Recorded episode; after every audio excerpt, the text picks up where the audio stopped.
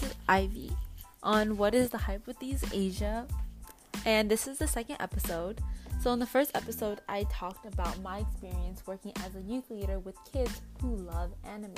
And I also reflected on my own experiences. And in this episode, I really want to talk about Japanese food, right? And so, this is a really big thing for me because I have worked in Japanese restaurants um, for the past five years, and I can confidently say I have never seen a Japanese restaurant owned by an actual Japanese person. Um, so I worked at this ramen restaurant last year, um, and it was called Kai Ramen, and the owner was Chinese.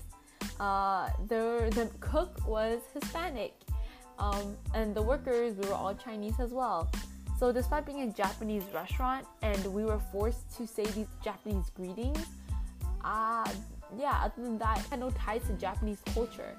It's awkward, right, to see a Chinese restaurant owned by a white person, right? Even Panda Express, which is a restaurant that's actually owned by Asians, is seen as whitewashed Chinese food. And you know, to some extent, it is. It is food that's catered to the white palate, right? But with Japanese food, who I feel like even Japanese people that eat at that ate at Kai Ramen, they did not complain about the food.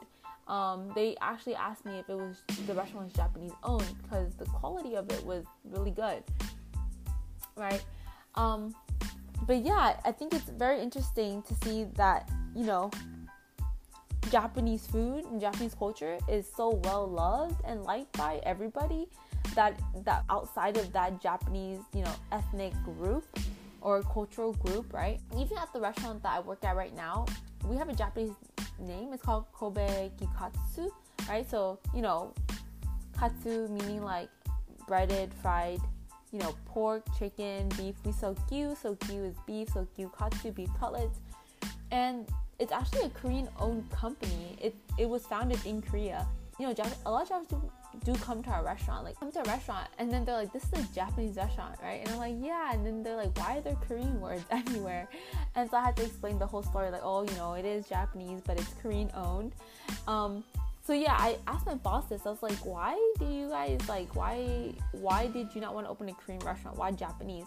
And the answer, same exact answer as my boss from Kai Ramen. It's so much easier to open a Japanese restaurant. There's an abundant amount of Japanese restaurants flooding the San Gabriel Valley, right? There's so many ramen restaurants, sushi, but now we are the first gyukatsu restaurant.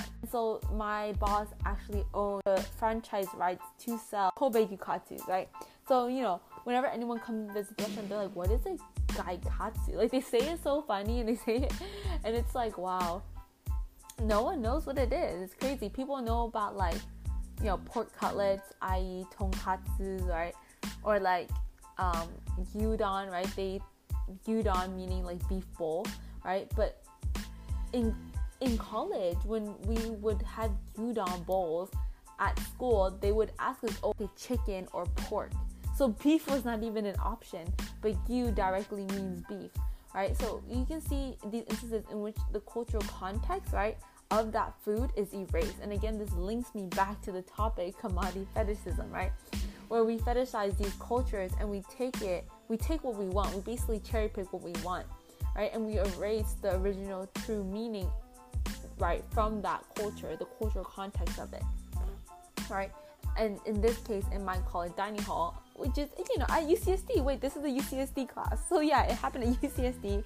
It happened at Cafe Ventana in ERC. ERC is a college that prides itself on its you know like global context and how it has like the international house, right? But then how could they make the mistake of saying, "Oh, do you want a chicken gyudon bowl?"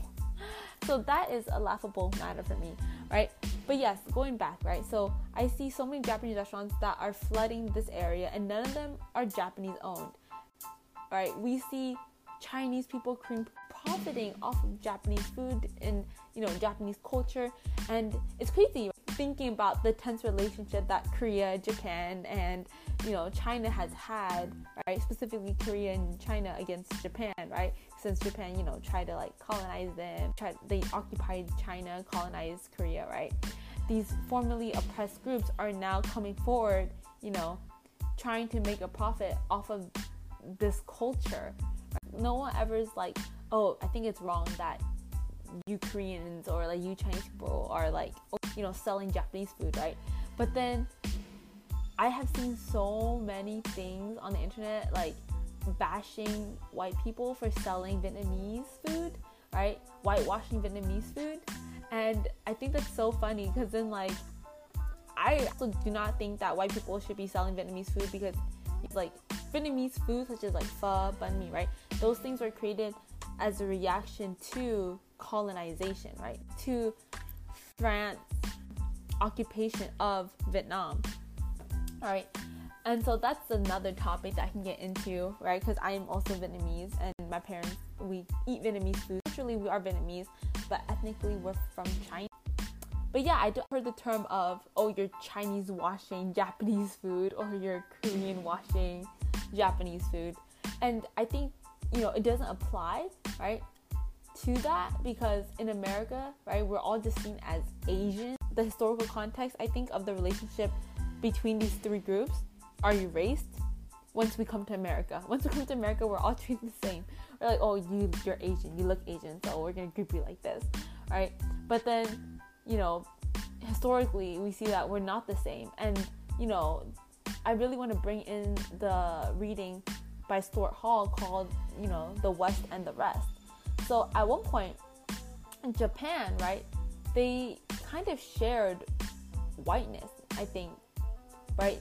They were the kind of the they were the first Asian country to modernize, right? And their modernization came as a result of Western influences, right? So westernization and modernization, modernity, are synonymous, right? And so in Stuart Hall's article, he talked about how you know the world is divided between the West, right? The West symbolizing modernity and the rest, right? The rest of us. And so then the rest meaning like I guess everyone that isn't considered modern, that isn't that doesn't have power, that doesn't share wealth, I guess, that doesn't have like this, you know, social, political, economic impact. Right? And so, you know, in the article he talks about Japan. And so, you know, Japan, so Japan is not situated on the west, but in the article he talks about how Japan was grouped with the west. Right? So we can see that in this case, right? The position of the West, the West, right? Symbolizing, you know, usually these white countries, right, is arbitrary because Japan is not white, but yet it was grouped up with those countries because of how rich they were at that time, right? And so I thought that was really interesting because, yeah, like in this case, right? So going back to the context of food, food is so important right? Because Japan is seen as this, as you know, it was an imperial power, a hegemonic power, right, within East Asia, right? And so then when we have, you know, these these cultures, these people that they dominated selling their food, it's not seen in a negative light, I think. They once, you know, oppressed these groups. And then the same thing would apply, right, to um, I guess minorities selling like burgers or like pizza, right? Because of the historical context of America colonizing and imperializing all these other countries and having their culture diffuse into these people, their cultures is yeah, it's not looked down upon. But then if we were to have like a hegemonic group, right? Sell like uh, hegemonic group meaning like white people in America selling Vietnamese food. Like I said, that's a no-no. Like no, that you can't do that. Or like I think there was this a group of white women were selling mahjong pieces. We see again a gentrification of this cultural commodity that is unique to that culture, and it being taken out of context, right? For these for this hegemonic group to exploit and profit from. And in that context, everyone frowned it. They were like, no, you can't do this you know, Chinese and people selling Japanese food, but that is accepted. So, yeah, I really want to explore this dichotomy, I guess. Yeah, this dual conscious that we have, perception, you know, regarding ethnic food. I've been thinking about that a lot, especially since, you know, me being a Chinese person working at, you know, non Japanese owned Japanese restaurants. you know, sorry if my thinking was a little bit haphazard. I hope this was like a good food for thought and you can think more about it. Yeah, thank you for listening.